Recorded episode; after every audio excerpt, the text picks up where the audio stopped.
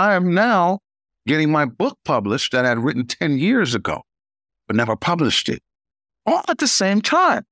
So now I came to the point where I said, in order for me to do what I know is my purpose and my passion, I need to jump off this roof. With no parachute, it's like jumping off the Empire State Building. That's what they say entrepreneurs are, and making a jet plane on the way down. Except what happened to me is I realized I could fly. Welcome to Making the Change Optimize Your Health and Mind, where we explore the latest research and expert insights on how to take charge of your health and happiness. I'm Dr. Dave. I'm a board certified physician and an integrative medicine expert. So join me as we learn how to thrive physically, mentally, and emotionally in the next phase of our lives. So let's go dive into today's episode. Hello, everybody. This is Dr. Dave. This is Making the Change, Optimize Your Health and Mind. And I have an unbelievable co star today, a good friend of mine, brother from another mother, why don't you introduce yourself? Tell me a little about yourself. This is an attorney that has turned into an unbelievable motivational speaker. He is an author of Real Motivation, 100 Days of Real Motivation. And I actually met him on stage. It has just been uh, life changing since we've met. We're doing a lot of things together, but he has such an amazing story that I feel that everybody needs to know. And obviously, the podcast is about making the change. So, we're going to talk about some things that happened in your life that brought you to the point that you're at, uh, and then things that people can take action on and make a difference in their lives, and then some information about how they can get in touch. Okay. Absolutely. I mean, first of all, thank you for having me on. I've been, you know, wanting to be on your world renowned show for some time now. It was just, a, it's really been a pleasure working with you in this short period of time. Wow. Amazing. the things that have happened in this short period of time can't make this stuff up. Definitely not. So, you know, we can call it divine providence. We can call it making the change within our own individual selves, which has allowed us to align with other people and just move in the right direction. God just opening up doors that we didn't even know existed. And to be here to me, it's, it's surreal. You know what I mean? But it's also very realistic because I really believe in what God would have me to do in my life, which is part of the story. Where do you want me to start though? what is the prequel to the sequel? You know, let's start at the beginning. So, so let's let's start at tell me a little bit about how you grew up and what that was like and yeah. how that kind of shaped you to get to your next step. So let's talk about child. Well, I was born in Queens, New York. All right, all right. From yeah. Staten Island? NYC. Um, and what I remember about my childhood, I'm a first generation American. My parents are from Haiti. We lived in a really modest middle class neighborhood, Laurelton, Queens. We had a yard, pear tree, cherry tree. I remember the apple tree. We had a wonderful neighborhood. It was just neighborhood, home, church, school. I mean, that's as far as I can remember that some people grew up in some really, you know, desperate situations. I didn't have that kind of child. And I think that's what shaped me to this day in terms of my confidence and church, wonderful community that we lived in. Wasn't rich, but we didn't know it. We played skelly, we played handball and stickball. The manhole cover was first base. All right. You know, that was a home plate. And I can remember as a child in Queens, we were the speed bumps. Like, not that they were running over us, but you couldn't come through our neighborhood and speed through it. Right. No, because we were playing, that was our playground. The street was our playground. And I can remember four or five years old, cars would slow down and we'd be like, okay, we were controlling it. So something about building confidence at a very early age and uh, just knowing who you were, I think it's very important to shaping you as an adult.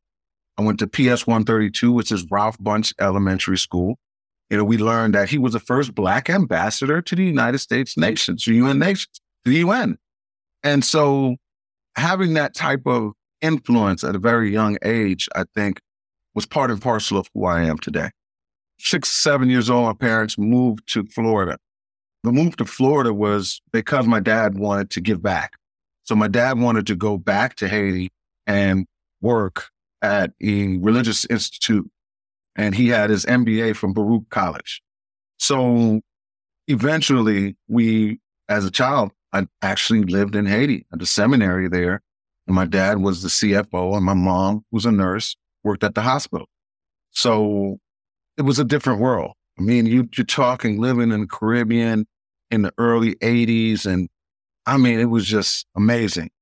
Mango season comes. That's what we're eating, mangoes. And I mean, it's just, it was just a different experience. Falling in love with soccer, which is still my one of my favorite sports, soccer. Basketball is number two. But then we moved back to Miami. And uh, moving back to Miami in the 80s, it was it was very interesting. It was very interesting time, you know, with music, hip hop. And so some of, some of my favorite music to today. I like it better than what's going on now. Absolutely. Had a lot more meaning. Absolutely. Stop the violence. You're headed for self destruction. I mean, you know, so I was a rapper and I used to at 15, you know, in high school and junior high, we used to have rap battles, you know. Now I'm getting this super confidence because I was a reader. I've always been a reader. And I always say readers make leaders, you know. But then being in a position, Wait a minute. Let's, let's talk a little bit about this Please. battle rapping here. Yeah. So today, battle rapping's definitely changed. Right.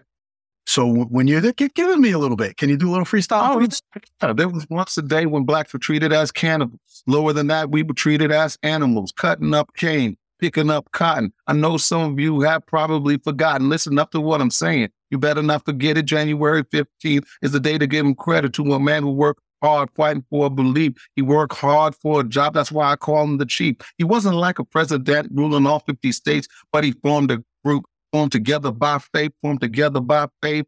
The singing, the hum, the legendary known words we shall overcome with their heads held up high and their fists held up high. The legendary known words we shall never forget because he was the man that put it on the set. The facts you lack, form a rap, or take it around the track and back across the map. so I became a wordsmith. I mean, I had, I, I used to have the Whining Dictionary. So it was just, it was really scholastic, but I used to spend a lot of time in the library anyway. I just love books. I love to read. It took me to another dimension. So eventually I started producing shows because one of the things that was lacking, I felt that was lacking was Black history. You know what I mean? And so And it, this is in what community? this is in Miami, Cutler Ridge, which is now called Cutler Bay. Okay. After the uh, Andrews, they wanted to, you know, spruce it up a little bit. And they changed the name to Cutler Bay. That's what the name it is today. So that's what, uh, the bottom of the map, proverbially, that's what we call it. okay. It's bottom of the map because this is the next thing to Homestead, Florida City, Key West, Key Largo, Okay. etc. So I produced the Black History Show. Okay. On where? It was at the South Dade Regional Library. Started there, and was in talent shows. Won a lot of talent shows. Started a group called the Foundation. We had rappers, we had R and B singers, we had gospel singers, we had piano player, we had dancers, poetry, you name it, and we put on a spectacle at the South Dade Regional Library. In there, you know, it was published and everything. And then I had an idea. We're talking about 16 years old, 16. I had the idea that because I saw people performing in the library, I mean, in the, the mall, Cutler Ridge Mall is right across the street from South Dade Regional Library. I said, you know what? Let me get with the manager. So I called the mall and I made an appointment. And I come with my dad's briefcase and suit on at 16. And she's looking at me like, how old are you? I said, I'm 16. She said, well, how can I help you? Well, I showed the publication of the South Dade Regional Library and I said, I would like for us to do a show. I see people perform here all the time. You know, we're having a show. If you want to come by and see it, all right. I said, here's a tape recording. Back then it was cassette tapes. You know, you got oh, a little older to remember those times when stuff was on cassette, you know, not eight track, but cassettes. Okay. My parents had the H. right, right. So she said, okay, well, we can't pay you. If I knew then what I know now, they would have paid me. Okay. But she didn't pay me. And we just wanted the opportunity. I said, well, this is what we need. We need a podium, we need a microphone, we need a speaker. No problem. We got all that. And I want you to go to Brom, the pick, the piano place, And I usually see that we need that piano. We need a grand, baby grand piano, preferably white. We'd like it to be white, you know, because that stands out.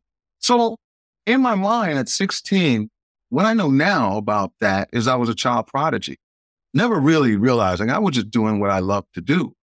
And we put on this show in Cutler Ridge Mall, and it was impactful. Meanwhile, I also became president of the South Dade NAACP Youth Council. And so we're As a youth, 16 years old. that's 16, that's 17 amazing in itself. Yes. Be able to lead a youth council as a youth. Yes. And there was like, we built it up from zero to 120 members. Wow, that's amazing. So what we did was, and we're talking pre Facebook, right? Pre Instagram, right? Pre internet, Free cell phones. pre cell phones, sir. When we used to go to the mall to try to get people's numbers, it was like, okay, what's your number? You got a pen? Or line it down on a piece of paper. People oh, uh, Okay. that things don't know about. We used to have rotary phones, Rotary phone, pay phones, and everything. Phones. We also have Peepers. peepers. That's right. That's right. So, so it was a it was a different time. We pl- we actually played outside. Right. You know, we spent a lot of time outside. You Mom know, used to have to call you in for dinner. right. Come in before the lights go on, type of stuff. But we actually had a lot more social interaction with each other. Kids nowadays don't do that. You know, it's just a different time. Yeah, I'm, I'm. My son's 11, and Yeah. he's constantly on the computer, uh, or you know, playing sports on PlayStation or his Switch, and that's his communication with his friend. Yeah. I mean, thankfully, I mean, through COVID, that was beneficial. Right. But now I'm like, "Just get on Right. stupid PlayStation. and Let's go to the park. Yeah, Yeah. it's it's a it's. I don't know how that's going to segue into, but I, I believe it's going. It has a negative impact because we're we're now we're no longer really as social. The kids now no, are no longer really as social. You know, we used to play tag, freeze tag, Right. hide and go seek. You know, baseball, football, run around. You know, we used to be a lot more social outside, and things have changed. But it was a really good time. And the way in which I was telling, I was trying to share with you is we actually went to each high school. And what we would do is we would find out who's the president of their Black Student Association or Black Student Union or whatever. Or if there was any members of the student government, we would say, we make you an ex officio member of our organization. You know all the top Black people in this school. Right. So we went to eight to nine high schools. So now we had the purview. And so now people are coming from each of these high schools to our meetings that we'd have once a month. And and we built it up from zero to 120 now. Wow. And meanwhile, we're having parties now. So I'm doing all of this stuff. Yeah, yeah, yeah. We were having parties and they were clean parties because we weren't into drinking. Right. We weren't into smoking. Kids, right. We were kids, but a lot of kids were smoking and drinking. Right. You know what I mean? Some of my boys was selling crack. Okay. so let's be real about the 80s and what was going on. Right. You know what I mean? And that was alluring even for me because they had money. So, you know, thank God that, you know, I had my parents and my dad was influential, you know, but I was hanging in the hood. We we didn't live in the hood, but we lived next to the hood. So, or my aunt was in the hood, and it was just fun. So I knew a lot of people from the hood who I know to this day. I just didn't do some of the things that some of them did, and some of them didn't do the stuff that's in the hood. Some of my, you know, good friends escaped that old hood life and are successful entrepreneurs and business people because they didn't they made the decision early in life to and I always say it, be careful who your friends are. You know? Well, you are who your friends are. Yeah, yeah. That's right. yeah. You got to surround yourself by good people. That's correct. You know, if you hang around five millionaires and you're the you're the sixth, you're eventually going to be, you know, your bank account's going to change. You're a millionaire, I say to people. Well, I'm a millionaire, but my bank account doesn't know it yet. if we could only move the money from our minds into our bank account, that's what I want to know, you know? But, but we're on our way for that. Oh, we're definitely That's how we're changing. that that's how we're changing. That's how we're changing. And that's why we're sitting here on this podcast right now. Right. All right. It's a it's about a mindset, right? It's about changing us individually. And it wasn't until we changed individually that we can now come together collectively, transformers, right? Back. Right. So that's a, a the youthful part. Then I went to you know, college. So now you're you're 16, still in high school. Yeah. Obviously, you did well in school. Did you go to law school right after high school? So after high school, I went to college. Okay. So I went to Oakwood University, which was Oakwood College at the time, and it's at HBCU in Huntsville, Alabama. Awesome, Alabama. Woo! Yeah, The Regnets over there. yeah, yeah, yeah, yeah. That's an adjustment from It's an adjustment. in Florida. was a big adjustment. But this school has a history of being there, and there's another HBCU, Alabama A&M. Then there's University of Alabama, and Hunt. so it was kind of like a college town. But our university, our college, was big. It was it's world renowned as the only HBCU of its kind, uh, Seventh Day Adventist institution in the continental United States of America. So you had people from all over the world, Africa, Bermuda, right? Jamaica, Barbados, you, you name it, St. Croix, St. Thomas, you know, that went there. So you had people diverse from- population. you, you had a very diverse population Canada, New York, Florida, California. So eh, um, it it wasn't a big school, but you had so much diversity of Black people, African descent. Right. You know what I mean? They are very well known for creating speakers, preachers, and some of the world's greatest singers. Brian McKnight, uh, Take Six, man, it's Joey, Joey Kibble, Mark Kibble, you know, Stephen Mackey. You know, so many great singers came from there, choir directors and choirs. It's it's very well known for those areas. Did you know that you wanted to go to law when you were there? I knew I wanted to be a lawyer e- even before that. Somewhere around high school, I knew I wanted to be an attorney. Why? I wanted to be a, make a change. I've always felt this desire or this calling, this calling to make a change, which is why I was always involved. I was I've been involved in the community, church. You know what I mean? So how did you feel that being a lawyer was going to help you? Well, I knew that the greats have always been, many of the greats have always been lawyers. You know what I mean? You know, the likes of Thurgood Marshall. You know, I would look at these guys, you know, and be like, you know, these are change makers. And they they knew how to help people by the law. I mean, that's anything, anything that the chairs that we're sitting on, right? What regulates it? Law. So some lawyers behind the design of this chair, this building, the architecture. You know, laws are behind everything that we do. You know what I mean? The broadcast, your trademark, you know, infringement, criminal, civil, life and death. So I realized where the power was at. You know what I mean? Money may be a different thing, but that's right next to the power. And I knew that that's what I wanted to do, make a change in people's life. So getting to Oakwood, you know, I was I was a pretty good speaker because I I, I used to marvel at Martin Luther King and Malcolm X and you know those speakers, and I read everything, all their speeches, or I listened to every auditory. I used to that was my class outside of class, Right. was books, the library. You know, so I was a cool nerd, you know what I mean? The rapping cool nerd that read books and all that type. And that was a leader. And I I really lived that calling. So when I got to college, it was like a different atmosphere because it was more religious. I really didn't know how to handle it, but I embraced it because I wanted to be better than I was. Right. And so now it was a, a godsend for me to be in this kind of like bubble in the country with all these people. And we started a, a new organization. You know, I was always about starting stuff. And it was called Bell Tower Ministry. Let me tell you how that started. It started by us actually as guys getting together at six in the morning and praying. So we'd be in the dorm. Let's go pray together. it was 60 guys, dwindled down to about three. I know that feeling. I had a men's group. I started out at 15, ended up at two. It was the only one on the. Oh, I get that. But those three became the nucleus by which it blew up. Right. Because what tends to happen is God multiplies by subtraction and or division, right? And, you know, where we trying to add this and add that, he's like, nah, we don't need that. That's just extra. And that's what I've learned time and time again. Oh, no, I want this. Oh, I want to do this. He's like, you know what? I want you to be happy.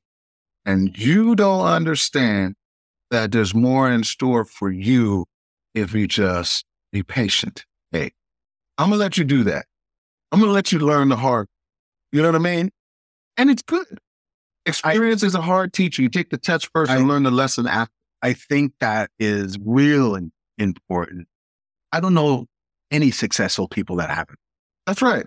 I think that that challenge, that perseverance that it takes to get through your, your trials, the, the understanding that this is it, this is over. Just giving that up and stop taking the weight on yourself and giving that up to your higher power. Let your higher power take care of. I mean, you know, and that's not easy. It's not easy to well, give that up, that well, control. Well, the, the thing is, God is not giving us the spirit of fear. You know what I mean? And fear is human. It is human, but there are 365 times that God says in his word, 66 books, special revelation, have no fear. So that's every day, 365 days, there's enough scripture that every day you should be living your life without fear. See, fear is of the devil. So because of our frail humanity, we allow fear to succumb and to paralyze us.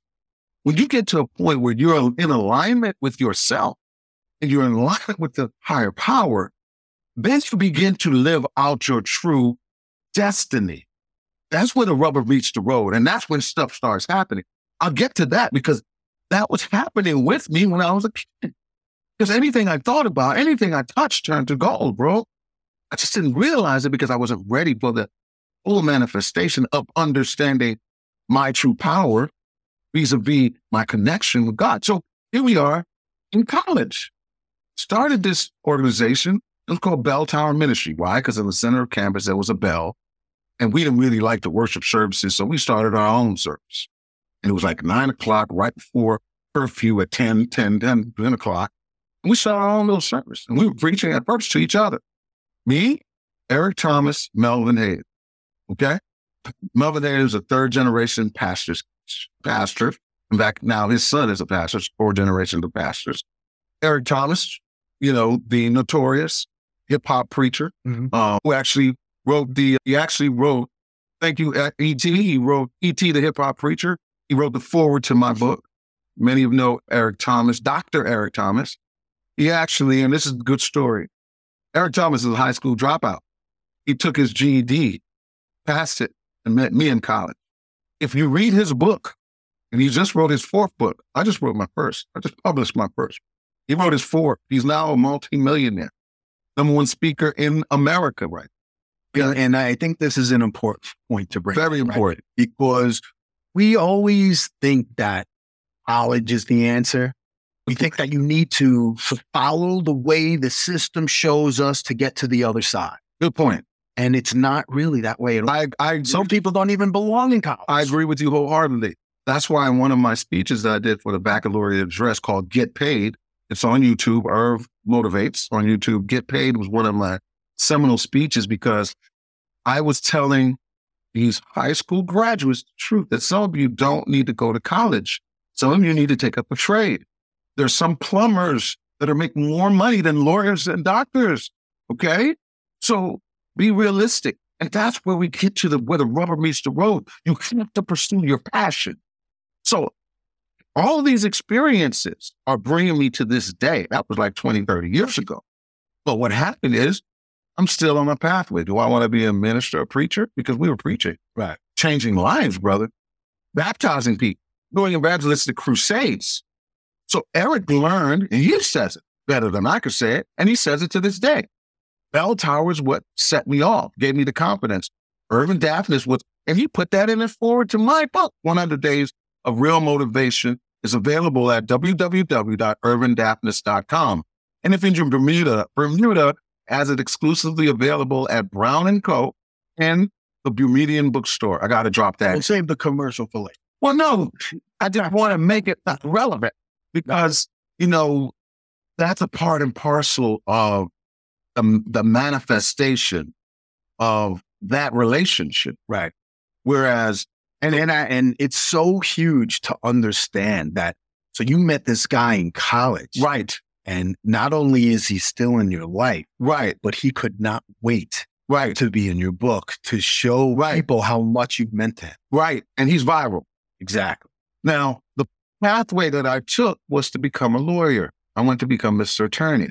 He took what I taught him, and now the student has become the teacher. Right now, he's blowing up stages. Les Brown, you know, Tony Robbins. Those are the likes of who he's speaking with and sharing the stage with. Right. He's a multimillionaire now. So for me, I'm thankful to God that he put us together 20, 30 years ago. So that's why I'm kind of like, you know, when I'm I'm seeing the bigger picture, what I need for us to like, I want us to do the steps, crossing the T's and dotting the I's. I can call you up anytime, but I don't do it like that because I know I want to bring something to the table to my brother who's been in the service and doing this for decades now. Right. So I'm not the kind of person that's going to come to the table empty handed. In fact, I bring my own table. You know that. It ain't the kitchen table it. no, but I can't cook and I love the barbecue too. That's a different story. But so fast forward, ET blew up. But some of the things we were doing in that community, bro, we started a we started a, a GED program in the hood. The biggest drug dealer at the time was in our class. Okay. We were going to city council meetings, you know, the impact we made was phenomenal. But no, we just didn't stay there. Because then what I did was I realized that there was something on campus called the Literature Evangelism Training Center, basically selling Christian books door to door. Now, what they would do is they allow you to take a van and go sell their books. That's great because I'm not going to just sell books. I'm going to go and do an evangelistic crusade. We're selling books during the day, but we're actually preaching at night. So we did that and we came to Florida. I brought E and a group of about, was probably uh, eight to 12 of us. You know what I mean? 16 passenger van. We're funding the van and the gas and the maintenance of that van through proceeds of whatever people are making, right? They're paying us with love offerings every night at the Evangelistic Crusade. Then, because I was connected, and this is important, your network creates your network. Because I was going to a different church in a different conference, it enabled uh, me to us to have a connection with a school where we were doing their the chaplaincy or their we were doing their worship like every week. So we were able to stay at the school, work during the day, and at night preach at a church for a whole month. Wow. When we're talking about changing lives, now we're I'm 70, 18, 19, 20, 21. So I already, it's almost as if I've lived this different reality already. But to fast forward, because it, it, it, I think it gets a little bit more interesting. I decided that I was called for a particular time to do the ministry, you know, but I felt like I'd have a greater impact as an attorney. So this, So let's this one going to that. But I, I want to know. So you say a greater impact, sure, bringing in God into people's life is, is impact. sure, Helping people understand that some sort of education is standard. You have to be at a certain level, right? That's what the GED is basically teaching. It says you don't have to be coll- you know, collegian, but you need to have a basic knowledge of. So how how is such tremendous gift of helping others and lifting them up? How can you do more as an attorney? I think that number one, first of all, it, it was self fulfilling in terms of that's what I've always wanted to do. Okay. Number one, you know, and number two, I knew the bigger picture because I knew how the balance of politics, religion, and law, justice, equity, diversity, inclusion, I knew how that worked. So I needed to know, I needed to level the playing field and just have the knowledge in and of itself. It's something that I loved to do. I mean, I loved the law. Yeah, I think you just love to talk, right? well, that's fine. I mean, that's my, but that's my gift and that's my passion. Exactly. But there's a lot of lawyers that don't speak a transaction. They do tax. So everybody, you know, they look at TV and they see, you know, Right. Okay, it Everything's makes going right. Everything- No, that's not happening. Right. There's only one, there's only like a 5% of lawyers that are really like, and even amongst those, that, you know what I mean? It's like, okay, yeah, I play basketball. Well, are you, uh, you know, are you one of the super elite? You know what I mean? So I wanted to be a Michael Jordan or the LeBron James. I'm not coming into this thing just to be average. Any time in, in anything I do, I don't want to be average. I don't want to be around average people. I don't want to have the average bank account. I don't want to have the average impact. I, don't- I want to leave a legacy. You understand what I'm saying? So that 50 years from now, when I'm dead and gone, my name will still be amongst the life of individuals who made an impact. maybe six. I think 600.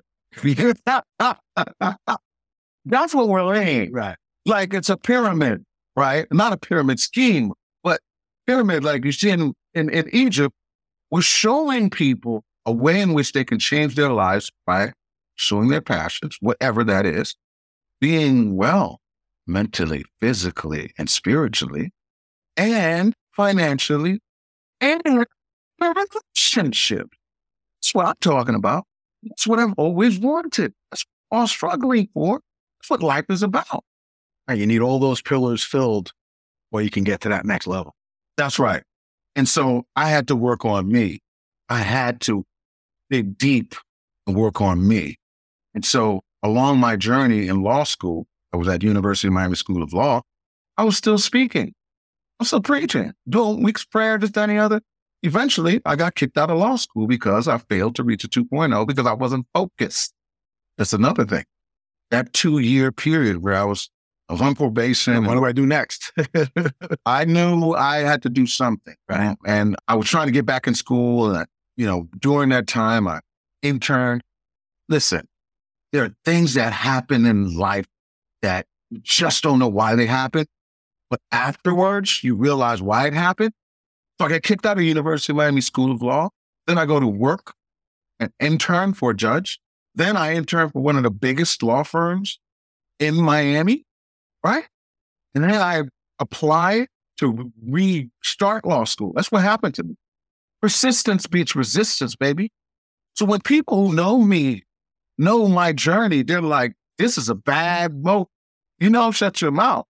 I don't know. I don't know if you know my journey. I, I don't, and I would love to Yeah. tell them next time we have this podcast.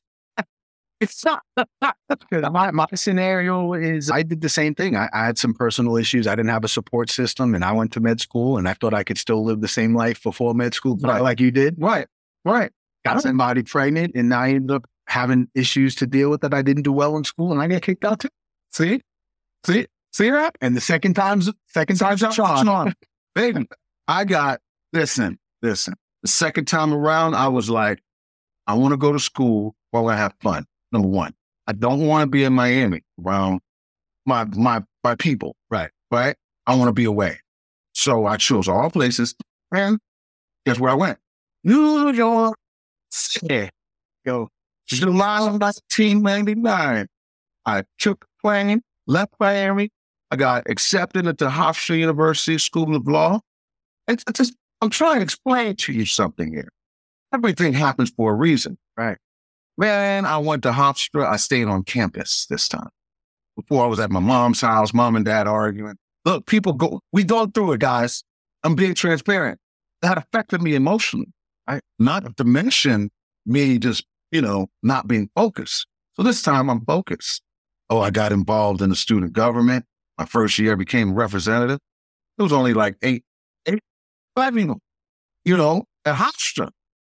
At Long Island, you know, I believe your daughter goes to Adelphi, right? So congratulations, by the way, on her graduation. Graduation in May Yes, 2020. that's awesome, man. That's beautiful, man. Congratulations, man. And that's uh, that's a testament of who you are. So proud of you, Gianna. Yeah, yeah, yeah. Don't cry, man. Ah, ah. That's hard when it's out. It's a beautiful thing. So it involved, bro, in my feel like I'm in a different world. David was just I'm thriving now. Okay. Oh my God. It was just it was meant to be. And I understood why I went through what I went through. And then lo and behold, after the first year, you know, it was really emotional because I was scared because I didn't, you know, I didn't, I didn't want to fail.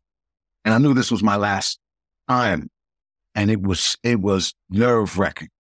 Anyway, they wanted me to run for president of the, the second year. Nobody does. You don't come from your first year and you serve as a representative and then you come the second. It's never. Usually as a third year law student. Right. Two of the elder statesmen, third grade, third year law students said, we're going to endorse you.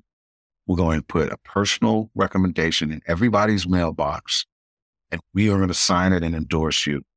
And lo and behold, I became the first African American president of the Student Bar Association. of First. Amen. Love it. Icing on the cake. I served two terms. I got reelected. So to go through that. And then in the process, I was able to work for the general counsel to the school while I'm in this. I mean, bro, to go from that experience to soaring now has me in a whole nother perspective, right? Then I come back to Florida and I work for the so why did you, office. Now, all of this is going on. Why did you want to come back to Florida? It seems like you had everything there you needed. Yeah, you know what? Great question. That's a really great question. So when I was at UM, I received a scholarship. Okay.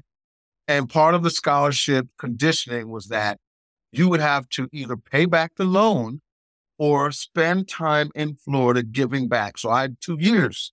So it was kind of like indentured servitude. so it was a hard decision to make because I had a lot of people in New York City right. that didn't want me to come back here. But think about it, bro. Think about if I didn't come back to Florida, what would have happened? Who knows? All I know is I was able to come back, work at the Palm Beach, West Palm Beach Public Defender's Office, which is a great place to work. It just didn't pay as much. And I just loved being here in Florida and seeing Florida now. I'm living in Hollywood, Florida at the time, you know, and commuting to West Palm on the tri rail. But it was just a wonderful thing. The beach is my backyard. Life was hard over here in South Florida, you know? And, and I have to tell you, being from New York, I used to be like, I can't stand Florida. How can people ever like it?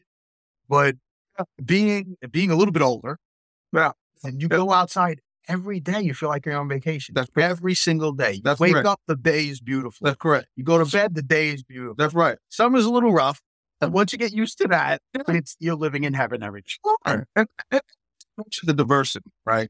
Now, I'll tell you this: I'm a traveler. I love to travel. I still love the Northeast. I don't like the cold as much, but you can travel in the summer. Yeah, absolutely. And that's a part and parcel of what I'm going to do. I mean, I believe in the, the whole remote work scheme. And I was remote before remote pandemic. right. You know what I mean? Like, this doesn't make any sense. I want to change my life and live optimally for the past 10 years. And I saw like, how am I going to work and I'm spending more time at work than I do with my family? And I'm just paying bills and that's not the matrix that I want to live in. Right. You got to make that change. So I became a minimalist. Got rid of all this you know, started working from home. And then I thought I was crazy. I thought I was crazy. Like, where's your office at? I Meet people at a restaurant. I'll meet people at Starbucks. Anywhere they want me to meet, I'll meet them there. Why should I basically just try to keep up with, you know, the Morgans and Morgans of society? That's not, that's not my, that's not my bag. That's not my stick. So at the end of the day, the whole world changed, even pre-pandemic lawyers started getting rid of their offices. Now we e-file. Right. You don't need to see your accountant, send it over. Right. You don't need to see your attorney, send it over. That's right. Right. Everything is done via email. Right. Right. If I have to go to court, well, I have to go to court. But even now, you have Zoom. You're pe- I'm appearing in court. I spent six months in the Virgin Islands last year, David. Didn't skip a beat. I was appearing in court mediations via Zoom, via Zoom. My boss at some point in time was like, oh, wait a minute, this guy had too much fun. I'm, I'm going to have to come back to Florida. I'm like, well, if it's not broke, don't fix it. That's a whole different story, but that's what happened. That was the first time I actually worked for somebody in my life. And because I wanted to change again. I no longer wanted to keep, you know, struggling you know, Right, to make a paycheck to make And I was doing well, still very well. Like I said, I was in six months working, making the most money I've ever made in my life. You know what I mean? And my biggest problem was, okay, which beach am I going to go to? And, and, you know, but I think that's another important point that you're making, right? So, I mean, you, you brought it up a few times jokingly uh, uh, about money, money, money, money. We all know that's not what's important. It's what you're doing with the money. When Absolutely. we're, we're struggling and we don't have money for our bills, Right, it's it's not the money. right. It's what are you doing with your money? the How am I paying? It's right. So the the freedom. money's allowing you freedom. It's a tool. That's correct. And when you change the priority and you make money the most important thing, everything. Right. So, so, so I always say this. I'm, I'm glad you opened up that portal. You know, uh, we've been taught that the love of money is the root of all. I think that saying without context, like a text without context is a pretext. It's not a text. You have to actually leave five verses above, five verses below to understand the context of that text. Who is speaking? Who are they speaking to? The principle, the policy. You know what I mean? And how do I apply that to my life in 2023? This is called hermeneutics, the science of, you know, interpretation, right? So the love of money, that's not what God is trying to tell us.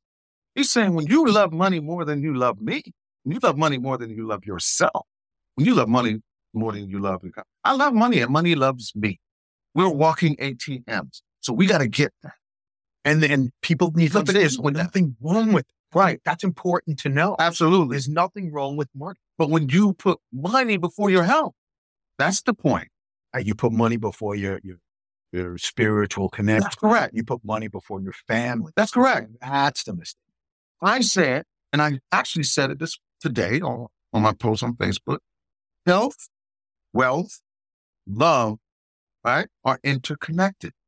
Look, man, it wasn't until I realized what I wanted to be doing, passion, right, when I quit my job last year. Tell, tell me a little bit about this, right? So you're doing the most success you've ever had in law. Money, yeah, Well, yes, but you're also good at what you do. That you're turning heads in the courtroom. People know how good you Yeah. are. You're making money. Things are nice. Life's good. Yeah. What is it?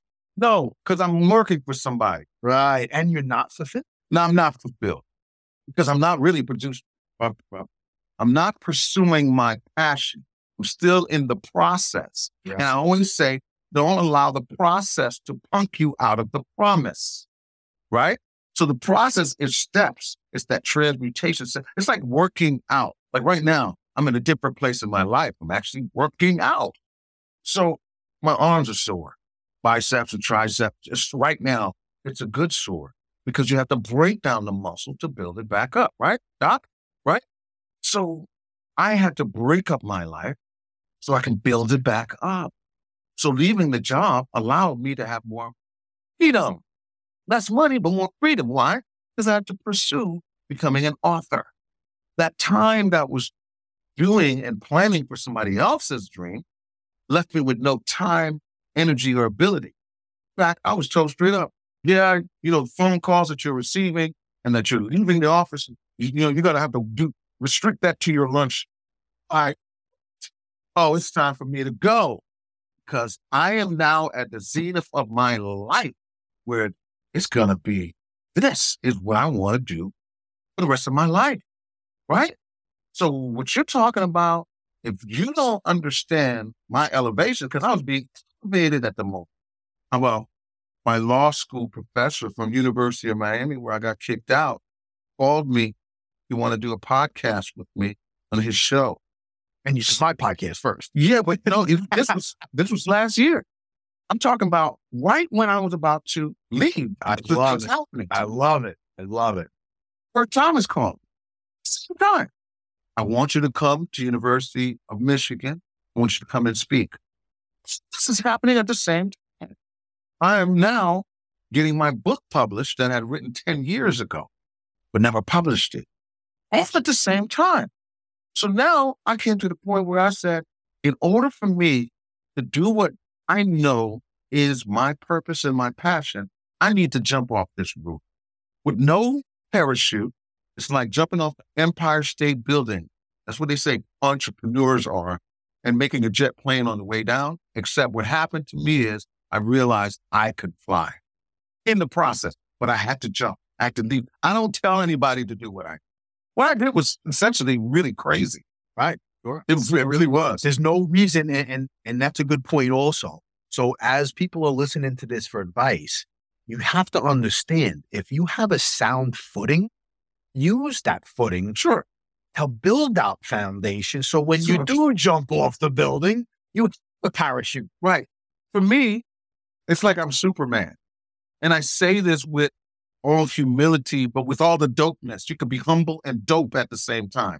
We always like, "Hey, that's not doing anybody any good for you to live small. Right. That's not what we're here for. You're supposed to let your light shine. And so in letting my light shine, I was always just mea- meandering, just a little bit above average. Mm, then come to the point where I'm sick and tired of being average. I'm sick and tired of not living my full optimal life that I know I could and should be living. So let's talk a little bit more about this book. Yeah. Yeah. So, Yeah. you know, I, I find it Thank you. that you write a book Yes. 10 years later, Yes, because I wasn't focused. 10 years later, you You understand? But then now you write this book. Right. By the way, it's an amazing book. Everybody, you'd have to get a copy. It is truly Thank you. a motivational book. And 100 days of it, we all need it. Right. So I recommend this book highly. The other component of it is you wrote a book and then you had a book launch. Talk to me about this book launch, which is a little bit before we met. Yeah. And then we'll go into Yeah. that part. But you, can, you cannot make this stuff up. And so that's, you know, it's it's it's amazing. So I'm at a function, and this is like at the Miami Museum. It's not even like a motivational thing. It was just basically a museum exhibit. DJ Fly Guy, Rashawn Patterson, you know, took some pictures during the pandemic Okay. and just wanted to show Miami during that period of time. And he's known as a DJ. So this was something different. Now he's Rashawn Patterson. So we're seeing a different, he's pursuing his passion. right. Something about pursuing your passion opens up doors for other people that you don't even realize. So we're at the museum and Mayor of Miami's there. And I meet this, this, this beautiful woman that we know of that is now on our team, Karen Vaughn. I give her my card. She calls me the very next day. Irvin, I've been looking at some of your videos on YouTube. It's very motivational. Yeah, thank you. I appreciate that. And, you know, I wrote this book and I'm like, she said, well, you need to talk to Commissioner Maxwell Chambers of Miramar. I'm like, okay, another politician. Okay, But, whatever. but let me let me let me try to let people understand this. Right. So just a friend of you, Just met her. just met her, Yeah, so no real connection. none. He's telling you to speak to a commissioner. Yes, because she now knows that I just wrote a book. She's an author as well. And she's now telling me to speak to Maxwell, Commissioner Maxwell Chambers to see if we can do an event in the city of Miramar. Knowing Miramar, matter of fact, you see this pin I'm wearing? it's the city of Miramar. Why? Because the city of Miramar, via Commissioner Maxwell Chambers, uh, uh, actually hosted my first book mm-hmm. release project Wow. December the 15th of 2022. Amazing As a result of that interaction. interaction, your network is your net worth. Well, let me explain. So I don't know if everybody's familiar with Miramar, Florida, mm-hmm. but they just did an amazing job in the downtown area. Have Absolutely. made it amazing. It's Beautiful. gorgeous. It's Beautiful. gorgeous. Beautiful. So it definitely what the area needed. Absolutely. And it's for them to bring you into this beautiful area. It was surreal. The, yeah. It was it was surreal.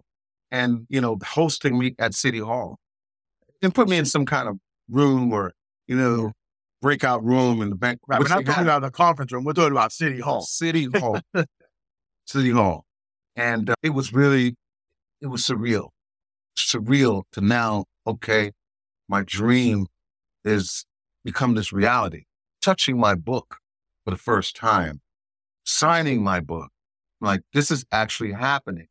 You will manifest what you dream of. Everything that I've ever dreamed of, I am now doing. You understand Now that? we need, we need to explain this one too, right? Because uh, you could manifest your dreams. Uh huh. Unfortunately, most people are manifesting their demise. Because of the fear.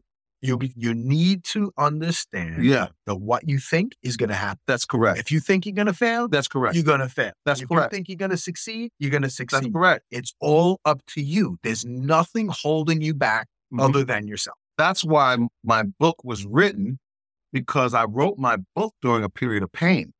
I'm gonna tell you, let me tell you, Frank Thomas wrote his book, Secrets to Success, right before I began writing my book. You know why?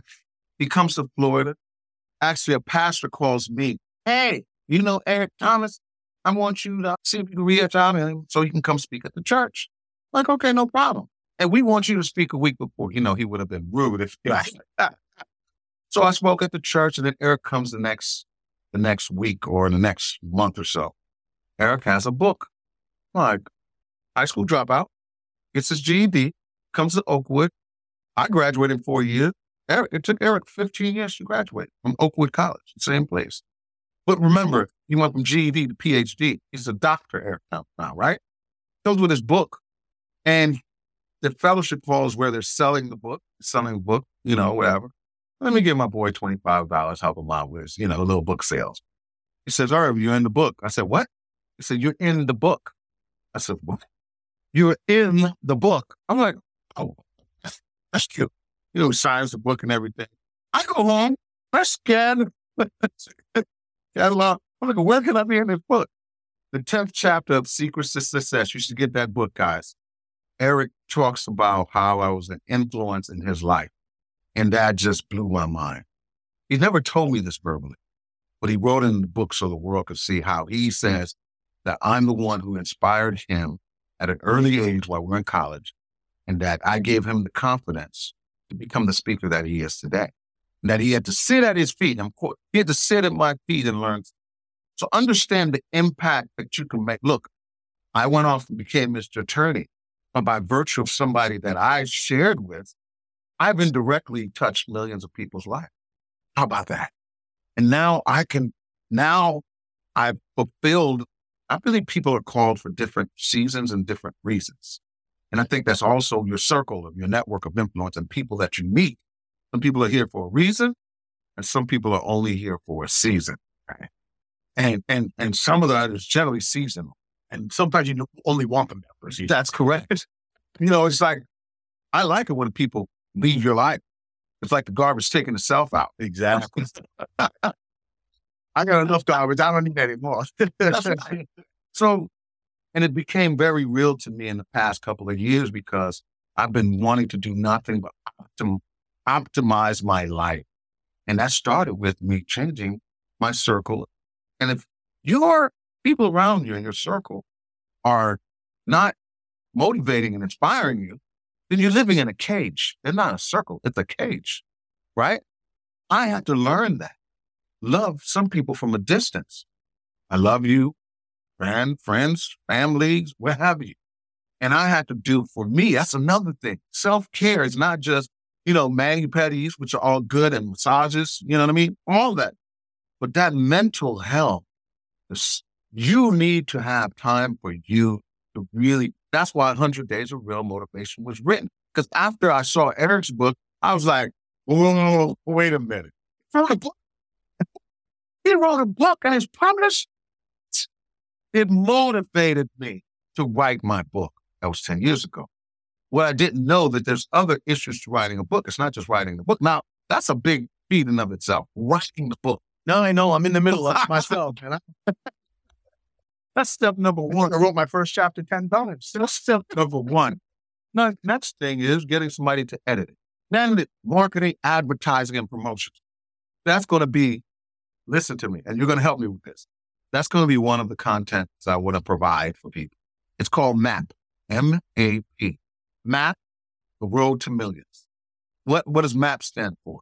Marketing, advertising, and promotions. How to market anything. you're speaking, how to market whatever your, your real estate investment business, how to advertise for your book, and how to promote whatever it is. That's what we are in the journey that we're on right now. And that's one of the contents that I want to provide an online course for to do that. There's also the blueprint, which is another thing. Because Eric Thomas said that I had the blueprint and he needed to sit at my feet and learn from. So after going through what I've gone through and then come to this point where I literally jumped off the roof, I knew I had a parachute. You know what my parachute was? My parachute was the hundreds of thousands of people that I've given to. I realized that putting the book out, that's 10 years later. That's just last year, right? It was like running a campaign. It's running a campaign when you have your book.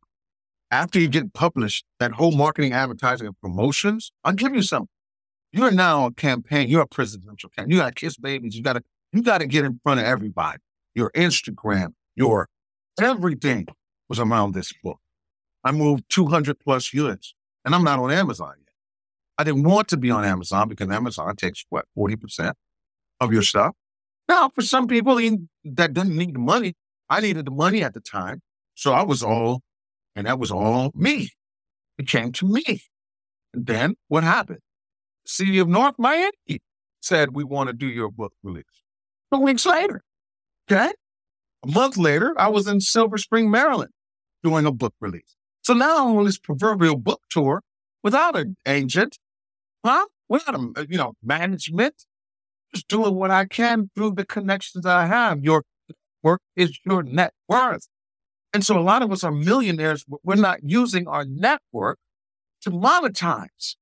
And I've, oh, that's another point, right? So a, a lot of times we meet people and we don't ask them for things. Nothing's ever going to happen unless you ask. So, so sometimes you got to eat a little bit of pride. Our ego is nothing. Our ego, ego is not your amigo, my friend. Right. And, and I like to think about Ego is everything goes. In, everything goes. Just get it out. Ego Just will get it. Ego will kill you, your dream and your vision. Ego is a serial killer. Yeah. Of your dreams, goals, and visions. Humility is key. You got to get out your own way. Exactly. And so when I did that, I wasn't mm. scared. Hey man, I'm doing this book thing. I jumped off the roof. This this is like a, a political campaign. I need your contributions. I raised money people. So now I'm picking up the phone and I'm asking, and they gave. Now you're going to hear a lot more no's than you do yes. Who cares? I got to ask. Got to ask. The Bible says you have not because you ask not. Exactly. Knock and the door shall be what? Opened. Right. Seek and you shall what? Find. Here, see. Hey, listen. It's A, it's as easy as A, B, and C. Ask, believe it, and claim it.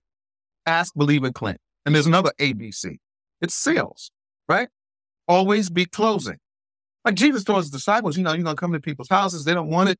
Rush your, rush your dust off the yourselves and keep moving. Right. Not everybody wants what you have to sell, man. And that's fine. And that's fine. But somebody does. And that's what we're looking for. Exactly. You need people in your tribe, not against you. That's right. So think about how that germinated into now me now doing a book release at the Josephine Dunn Hotel in Overtown. February 1st. Then I'm off to Bermuda. I went to Bermuda for a two week book tour in R&R, right? I ended up at Parliament, meeting the Speaker of the House, who was an alum of my Oakwood College, College University. And I was invited by one of my friends who was a minister of Parliament who went to school with me.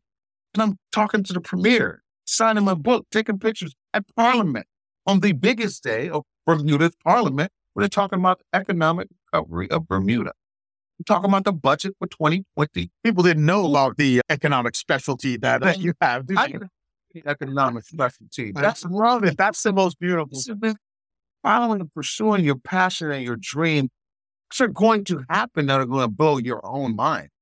Exactly. The people that I've met since jumping off that proverbial roof, this is me flying now. I can believe in myself, right? I have a chapter in the book. It's called Fly. Fly. And I'm talking about, you know, we're not talking about a fly in a wall. Here. No. First, love yourself. That's how you fly. That's right. You know, so Bermuda, I come back from Bermuda and I do a conference. So this is my, my seventh or eighth event. And now the doors are opening up for me to speak because that's my real thing. I love, you said it earlier, I think you just love to speak. Yeah, it's a passion that God has given me. That's what I love. I love it. That. Praise God, man. You know, and so, but what I haven't been doing is pursuing my passion with reckless abandon. The book, 100 Days of Real Motivation, motivates me. This is motivation. People understand it. Motivation is like hygiene. You need it every day. Exactly. Motivation is like, don't you eat at least once or twice a day? You need to have motivation and motivational people and inspirational people around you every single day. What you hang around with is going to influence you. It's either going to hit or it's going to propel you forward. Either going moving forward or you're going back. You're going to progress or. You're going to positive or negative. All right. So Yeah. you've been through it all. Well, no, wait a minute. That brings us to the last conference where I met you, which was only a month and a half, less than two months ago. When I came back from Bermuda, the only reason why I came back from Bermuda so early because I had to speak at the conference. So I come to the conference and speak at the conference, come off the stage, and then you come up to me. I'm like, where are you? Because most of the people that were there were from out of town. And so when you said Boca, I was like, okay, we're going, we're going to work together because I knew and I saw the fire in your eye. I saw the energy because I'm an impact like you. And I knew automatically something, I don't know what's going to happen, but something's going to happen. He calls me the next day. He's like, Irvin, I want to do our own conference.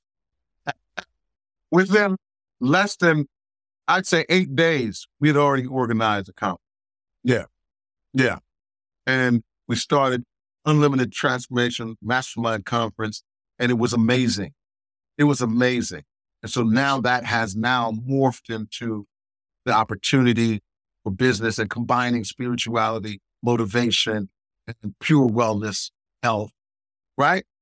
Amazing. And that's for a period of time. You know, and, and so we're ready. so I'm I'm at this conference, and then I, I went with a friend, of my my partner Karina, Yes. and she introduced me to this guy, Bill Walsh, uh, who's my business coach. And so he's like, "Oh, you got to stay for this meeting." So he gives me some VIP tickets, and I'm sitting there. Karina Safarova, by the way, right? yes, Yes, yes. So Mindset mentor. we we're sitting there, Yeah. and towards the end of the day, I see this guy come up on stage, and he just blows the house down. Man. I Thank mean, you. His his energy was bleeding, and I'm like, man, I can't wait to talk to this guy. And as soon as he got off stage, I walked over, and then we got upstairs. We ended up eating dinner together. He was, you can't make this stuff up. He was seated next to me, right? You know, besides, it was next to me at the same table. You know, so to my li- left is Ursula, to my right is Dave. Shout out to Ursula, the real estate investor. Yeah. And everything has transpired after that, you know? Can't make this stuff up. No. And he's become my brother, my business partner, and my doctor. Can't make this stuff up. Pure Wellness Center. Thank you. You know, part of optimizing my life, optimizing my health. That's right. And so And I you- say this, I joke about this all the time. I say, you know what? I'm not just a client, but I'm the president. He will be president. I, I'm here for it all. Thank you. But uh, it's been, I've never had the kind of care that Dr. Dave has provided me from a wellness perspective. So I'm, I want to, I want to let everybody know that I want to thank you because it's been so, it was so thorough and so detailed. And the thing I love about the way in which you practice is not only that you bring spirituality into it, right? And, and, and, and it's not like you preach it. That's not what's going to get me. I don't need to hear anybody preach in my ear. That would have been a turnoff. Right. It's you living it. You're living it and the things that you want to do and the things that you are helping to make happen is changing so many different lives in short order.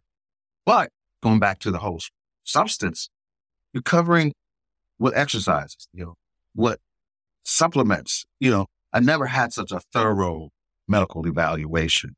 And for me, it was, it's like a blessing again that here I am at the time where I want everything in my life to be optimal. And here you come with the most optimal service with pure wellness. Welcome. And, and you know, on, on, that note, like we, we like to talk about health, right? And, you know, when you think about it, there's so many people that live their lives and forget about their health. And I like to use Steve Jobs and, and Patrick Swayze, millions of dollars, careers, you know, at the top of their career. They didn't put their health first. I don't know what their spirituality component was, but if you don't take care of your health, what do billions of dollars mean? Right. You're not going to be around to enjoy it. Right. And the impact that you could make on this earth, you don't have your health, you can't make an impact. You can't get out of your house. I have an employee that 25 years old has lupus, stuck in a house, has to walk around with oxygen. Mm. Can't take care of her. She's to the point that she's too far gone. Mm. But being able to make that change, like for you, being able to improve and optimize your life, that's one other thing that you don't have to worry about. My purpose is for me to go capture now because I took care of my spirituality, which you already have. Right. Now my health is optimal. Right. Now let's go make my life. Right. Let's go chase our dreams. Right. And, and I think by us coming together with that common thought process, that's what's made a difference in our lives. And we can't break to bring it to the world. That's right. That's right. And that's what we're doing. So if you were to say three, three points or three, three things that people need for true success, what would that be? Persistence. Persistence beats resistance. You have a goal, you have a plan, you have a vision, pursue it with reckless, abandon, dogmatic. Like I wanted to be a lawyer. That meant something to me. And even though I had all these other gifts and other things, I wanted that. And now that I have that, opened up doors for me, unlike anything other in my life. So I persisted, even though, you know, we had our setbacks. A setback is a setup for a comeback.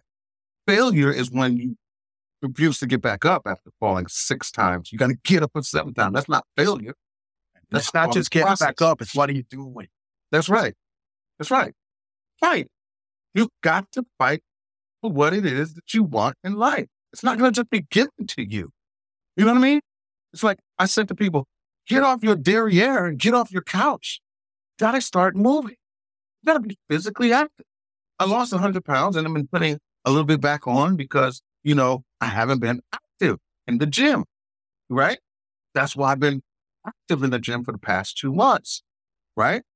My life has changed. It's attracted a whole new sphere of influence and influencers. I want a girlfriend, but I just got one. and she's beautiful. You know, and that and the, and the point is that she's beautiful inside, inside and out, even more beautiful outside because of who she is. That's correct. And that's what I needed. To. Right. And you wouldn't have been in that place. No. Unless you'd gone through everything. That's correct. You wouldn't you wouldn't be here today. No, I would not. No, I would not.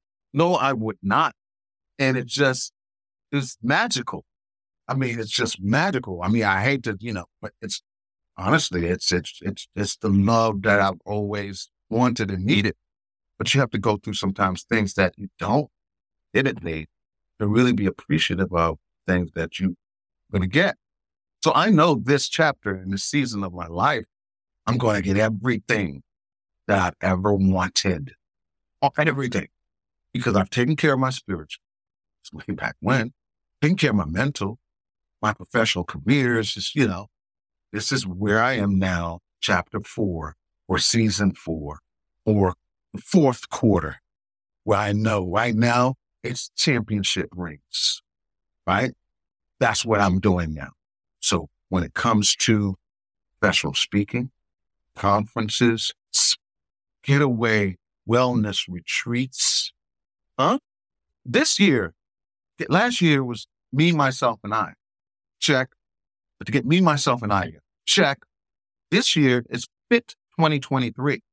F is fashion, food, fitness, finances, inspiration, and travel. This is what's happening now already. Already. Right? So you have to, first thing was persistence. The second thing is you have to focus on what passion is. What are you passionate about? What do you love to do? And make that your money game, right? It doesn't happen overnight, but pursue your passion. That's number two. Number three, I would have to say, believe in yourself because that's, you know, one of the richest places on earth is cemetery because that's where a lot of people have uh, a lot of un inventions that haven't been created, a lot right. of ideas that have not, a lot of dreams, dreams that have just died. Right. Right. I want to live my life out now by making things happen. I'm about action. Get all the talk. If we done that 20, 30 years ago, where I am now is about action. I want to do conferences with my boy, Eric Thomas, you, Karen Vaughn, Ursula, okay, Karina. I want us to Karen Vaughn and sell our books. I want to do the Sip, Sign, and Savor events worldwide. That's why the Global Alliance is part and parcel. My inner vision didn't have a name. so you have a book? Yeah. Um, where can they find the book? www.irvindaphnis.com. How do they find you? www.irvindaphnis.com. But you, you know, you could also call me as my business number is 305 978 4013. And once again, that's 305 978 4013. And your Instagram. I am on Instagram as Irv Motivates. And I am a practicing attorney. Uh, I took a quasi sabbatical. And, you know, quasi is quasi. Like if you, you know, you have a situation where, you know, is, you know, you just call me and we'll see what we'll be able to do. If, and I know a lot of people know a lot of other attorneys in, in business. And I'm serving more these days. I'm finding myself more as a general counsel. So it's it's a beautiful time. Okay. So I really, really have to thank you for your no, time. No, thank you. This has been amazing. Yeah. I got to learn some new things about you that I didn't know, and I'm looking forward to what the future holds for us. Uh, thank you very much. And no, thank you. This is Dr. Dave, and this is Making the Change, Optimize Your Health and Mind. Thank you. Thank you.